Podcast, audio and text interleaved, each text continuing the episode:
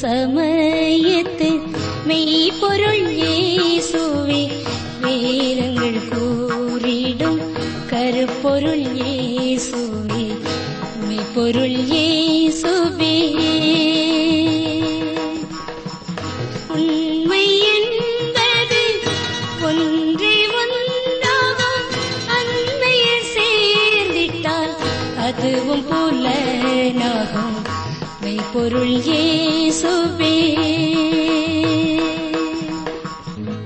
நண்பர்களே இக்காலை வேளையிலே மன பாரத்தோடும் மன சோர்வோடும் எழும்பி வேத ஆராய்ச்சி நிகழ்ச்சிகளை கேட்க அமர்ந்திருக்கிறீர்களா? தேவனுக்கு தெரியாமல் உங்கள் வாழ்க்கையில் எதுவும் நடப்பது கிடையாது. தேவனிடத்தில் அன்பு கூறுகிறவர்களுக்கு சகலமும் நன்மைக்கு எதுவாக நடக்கிறது.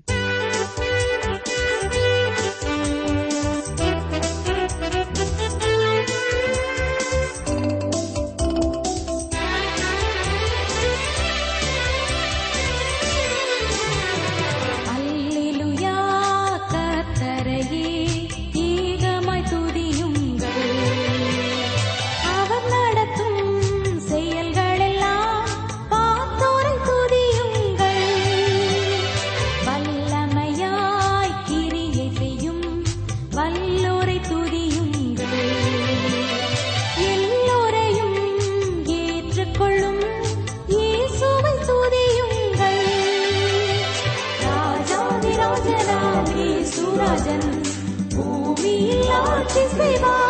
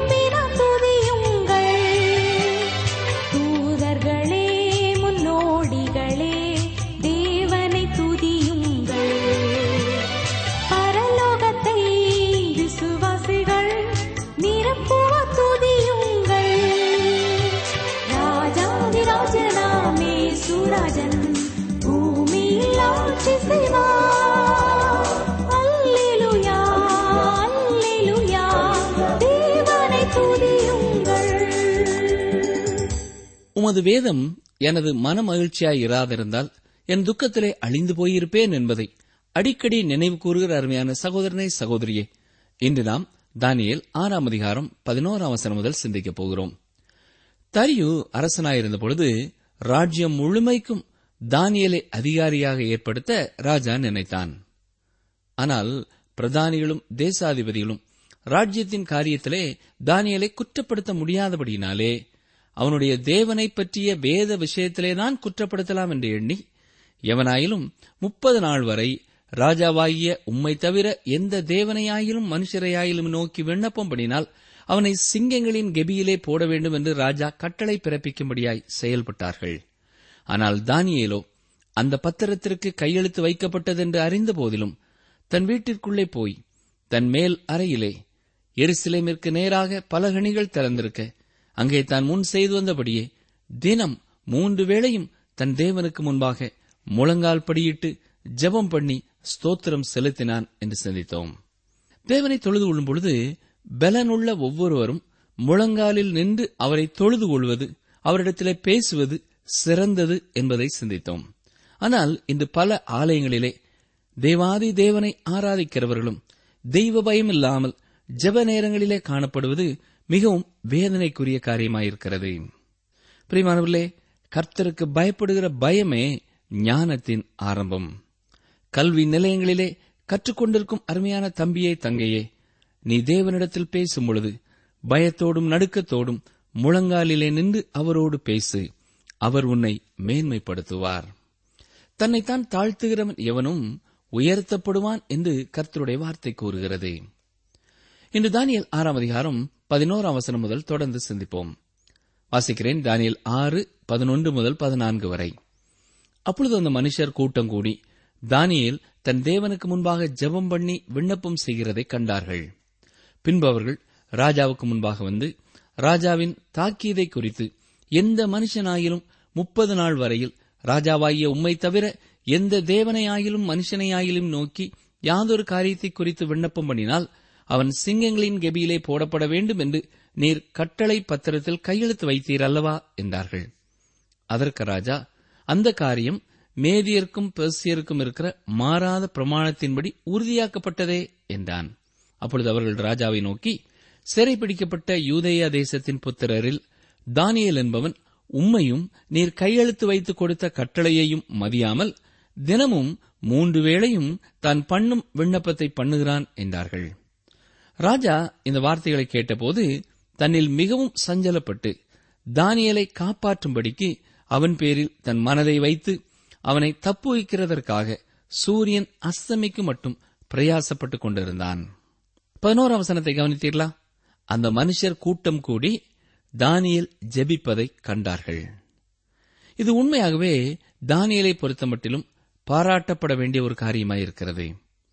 அந்த வித்தியாசமான சூழ்நிலையிலேயும் தானியேல் எந்த அளவு தேவனுக்கு பயந்து தேவனை நேசித்து அவரை பின்பற்றுகிறார் என்பதை சுற்றியுள்ள அனைவரும் அறிந்தவர்களாயிருந்தார்கள். எனவேதான் அந்த கட்டளை பிறப்பிக்கப்பட்டாலும் தானியல் நிச்சயமாய் தேவனை தேட முழங்கால் படியிட்டு ஜெபிப்பார் என்பதை அறிந்து காத்து கொண்டு நிற்கிறார்கள். தானியல் வழக்கம் போல ஜெபித்த பொழுது இப்பொழுது ராஜ கட்டளைக்கு தானியல் கீழ்ப்படியவில்லை என்கிறார்கள். ஏன்? ஜன்னல் திறந்திருக்க எருசலேமை நோக்கி ஜெபித்துக் கொண்டிருக்கிறார்.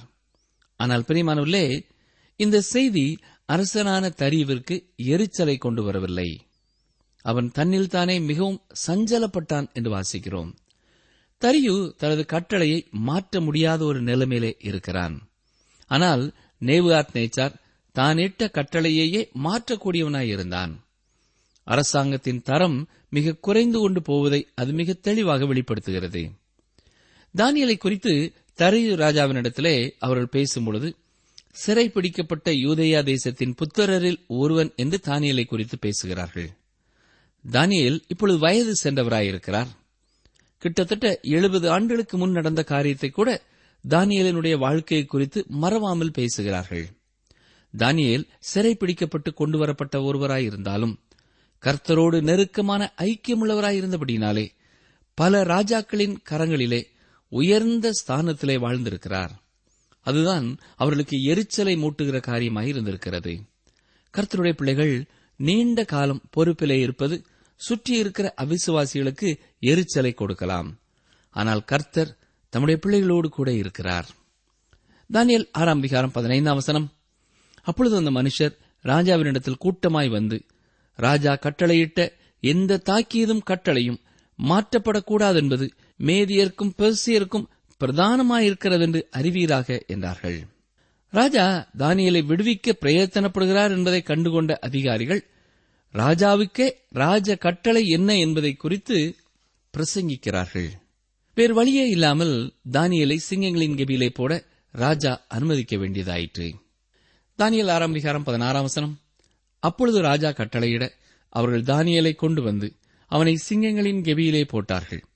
ராஜா தானியலை நோக்கி நீ இடைவிடாமல் ஆராதிக்கிற உன் தேவன் உன்னை தப்புவிப்பார் என்றான். உன் தேவன் உன்னை தப்புவிப்பார் என்று தரியு கூறினாலும் உண்மையாகவே தான் சொன்ன வார்த்தைகளை தரியு நம்பவில்லை என்றுதான் எண்ணுகிறேன்.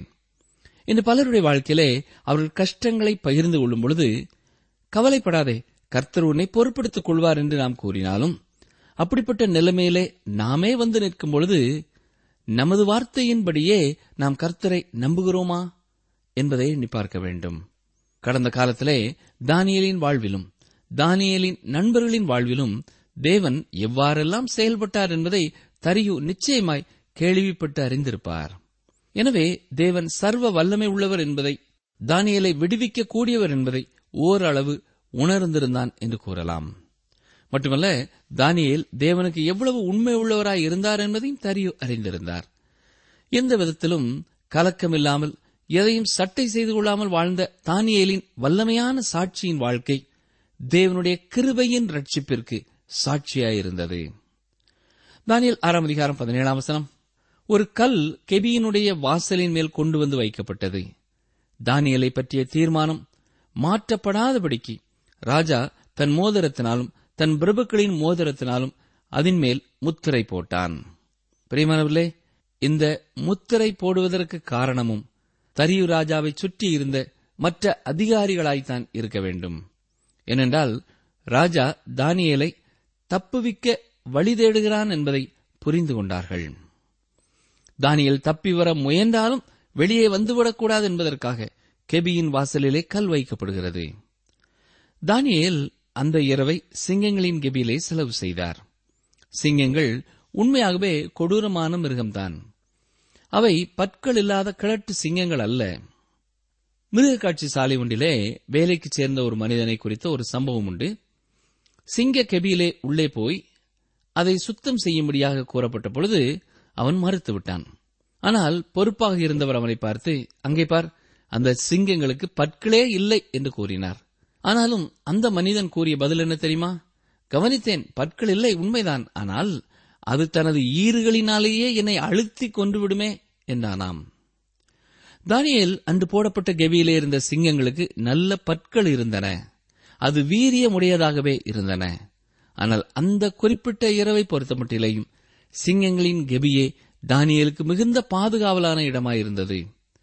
இரவிலே அங்கும் அவர் நன்றாய் நித்திரை செய்திருப்பார் என்றே எண்ணுகிறேன்.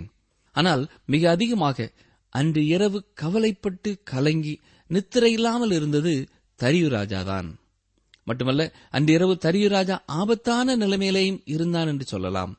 ஏனென்றால் தானியலை தப்புவிக்க ஏதாவது முயற்சி எடுத்தால் அவரை சுற்றியிருக்கும் அதிகாரிகளும் பிரபுக்களுமே அவர் மேல் பாய்ந்து விடுவது போன்ற ஒரு சூழ்நிலை இருந்தது.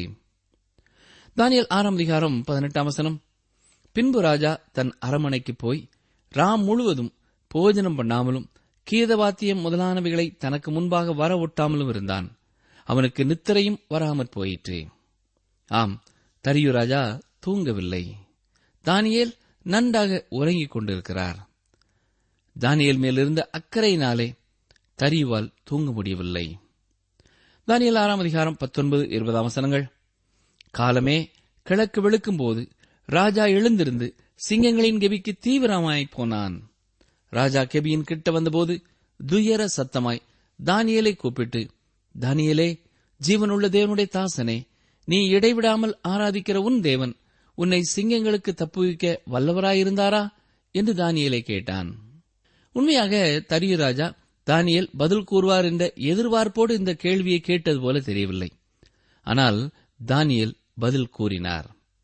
வசனங்கள் இருபத்தி ஒன்று இருபத்தி ரெண்டு. அப்பொழுது தானியல் ராஜாவே நீர் என்றும் வாழ்க. சிங்கங்கள் என்னை சேதப்படுத்தாதபடிக்கு தேவன் தம்முடைய தூதனை அனுப்பி அவைகளின் வாயை கட்டி போட்டார். அதேனென்றால் அவருக்கு முன்பாக நான் குற்றமற்றவனாய் காணப்பட்டேன். ராஜாவாகிய உமக்கு முன்பாகவும் நான் நீதி கேடு செய்ததில்லை என்றான். ராஜாவே நீர் என்றும் வாழ்க என்று தானியல் கூறியது முகஸ்துதிக்காக அல்ல. ராஜாவிற்கு கொடுக்க வேண்டிய மரியாதையை கொடுக்கும்படியாய் கூறப்பட்ட வார்த்தை அது. மட்டுமல்ல ராஜாவே கடந்த இரவு உமக்கு நல்ல இரவாக இருந்ததா? என்ற கேள்வியும் அந்த வாழ்த்துதலிலே அடங்கியிருக்கிறது. ஆனால் உண்மையில் கடந்த இரவு ராஜாவிற்கு ஒரு நல்ல இரவு அல்ல. ஆனால் தானியேலுக்கு அதுவும் ஒரு நல்ல இரவாகவே இருந்தது. தானியலின் நண்பர்களான ஷாத்ராக் மேஷாக் ஆபேத் நேகோ என்பவர்களுக்கு இருந்த அதே உறுதியான விசுவாசமே தானியலுக்கும் இருந்தது. அன்று தீச்சூளையிலே அவர்களோடு உலாவின தேவகுமாரனாய் இயேசு கிறிஸ்துவே இங்கே சிங்க கெபியிலும் தானியலை காத்தார். தானியல் ஆறாம் அதிகாரம் இருபத்தி மூன்றாம் வசனம். அப்பொழுது ராஜா தன்னில் மிகவும் சந்தோஷப்பட்டு தானியலை கெபியிலிருந்து தூக்கிவிடச் சொன்னான். அப்படியே தானியல் கெபியிலிருந்து தூக்கிவிடப்பட்டான். அவன் தன் தேவன் பேரில் விசுவாசித்திருந்தபடியால் அவனில் ஒரு சேதமும் காணப்படவில்லை. ராஜா தானியலை நேசித்தபடியினாலே தானியல் பாதுகாக்கப்பட்டதை குறித்து மகிழ்ச்சி அடைந்தான். தானியல் எவ்வாறு பாதுகாக்கப்பட்டார்? விசுவாசத்தினாலே பாதுகாக்கப்பட்டார். இதை குறித்து எபிரேயர் பதினோராம் அதிகாரம் முப்பத்தி மூன்று அவசனம் கூறுகிறது.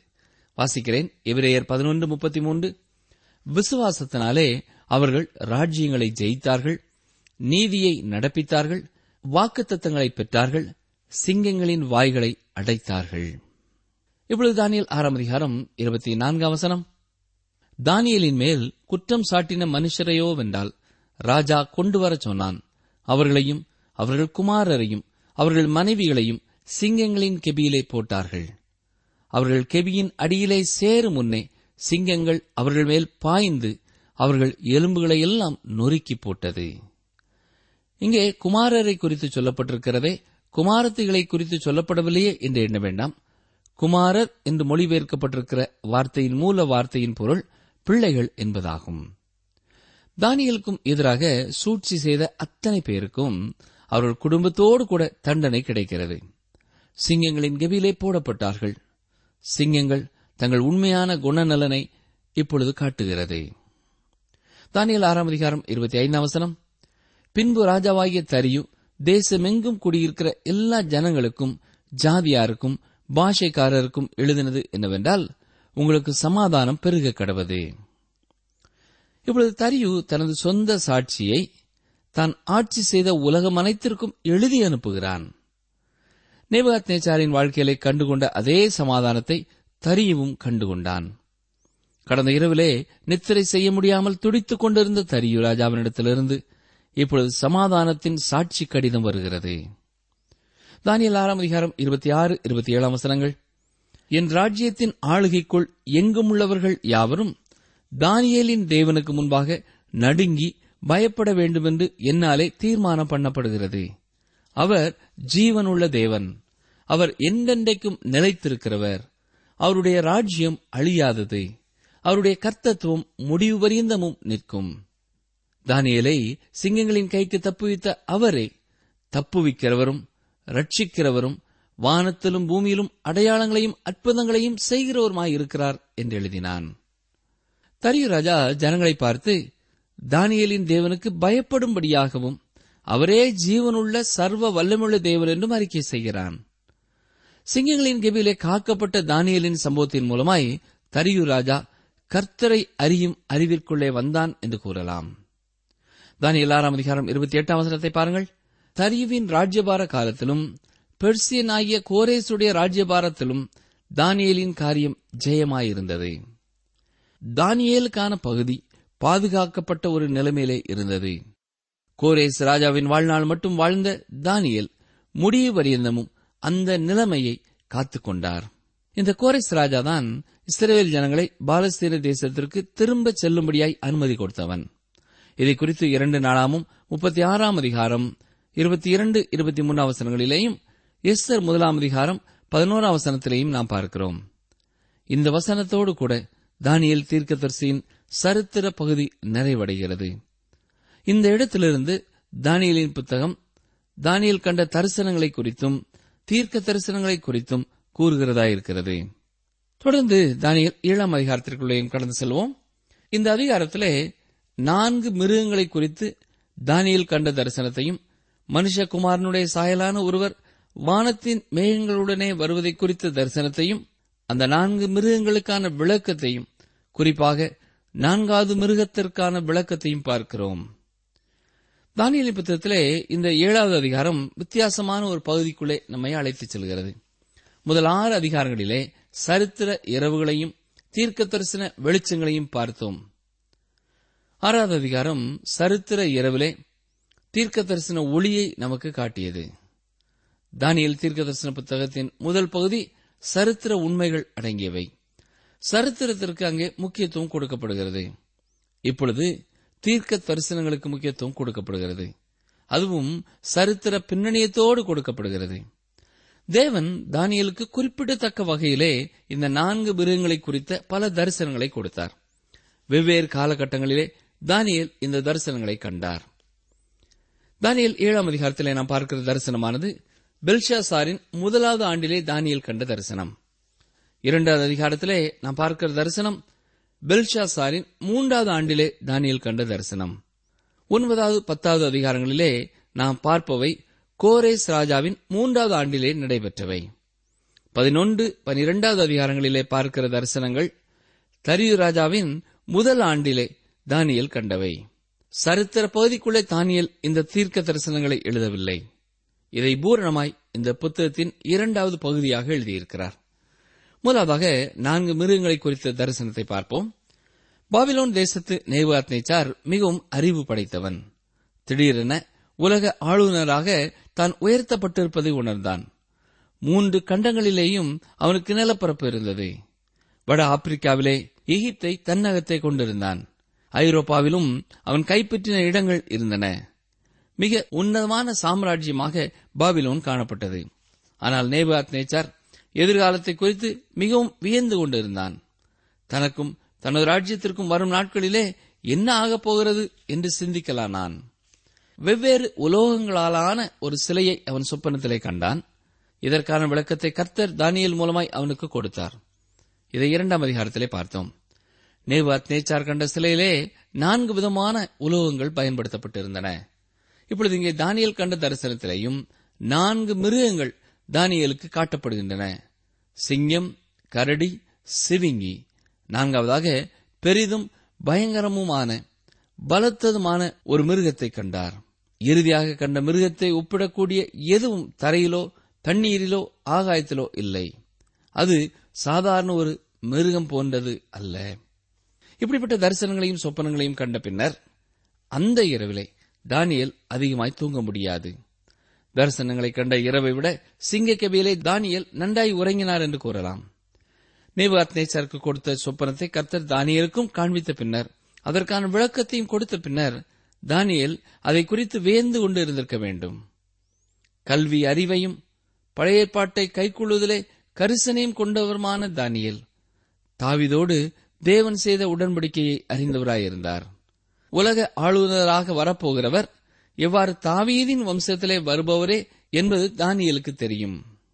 நேபுகாத்தேச்சாருக்கு கொடுக்கப்பட்ட சொப்பனத்தின்படி நான்கு உலக ராஜ்யங்களின் மத்தியிலே தாவீதின் வம்சத்திலே எப்படி ஒரு உலக ஆளுநரை தேவன் ஏற்படுத்தப் போகிறார் என்பதை குறித்து தானியல் வியந்தார்.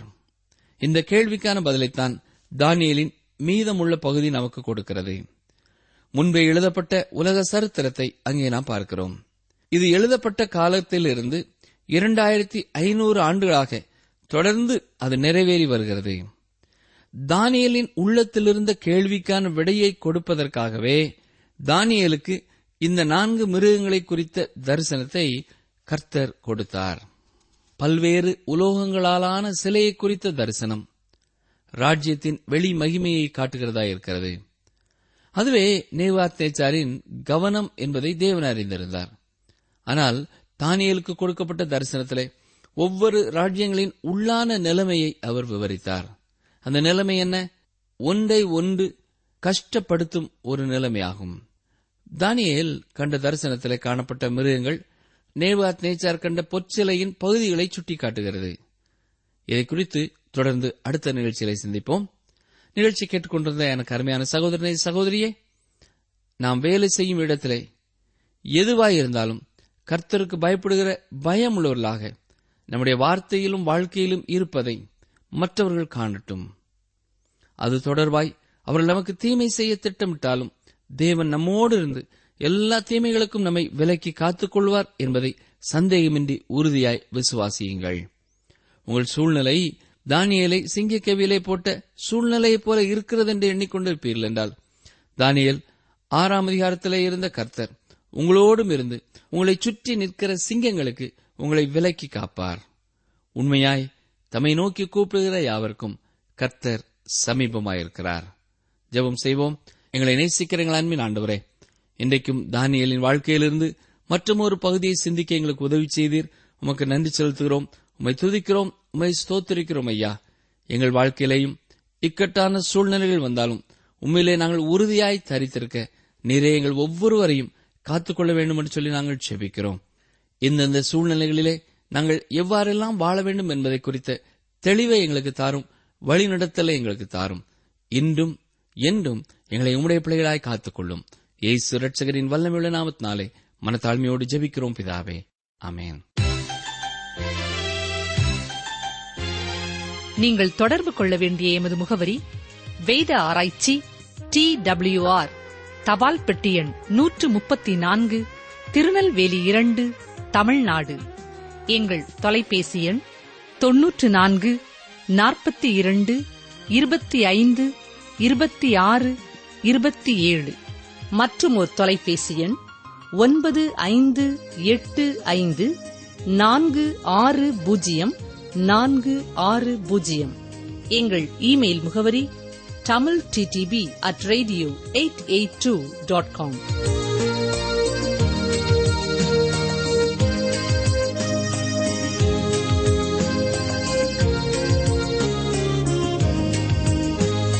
தேவனாலே கூடாத காரியம் ஒன்றுமில்லை.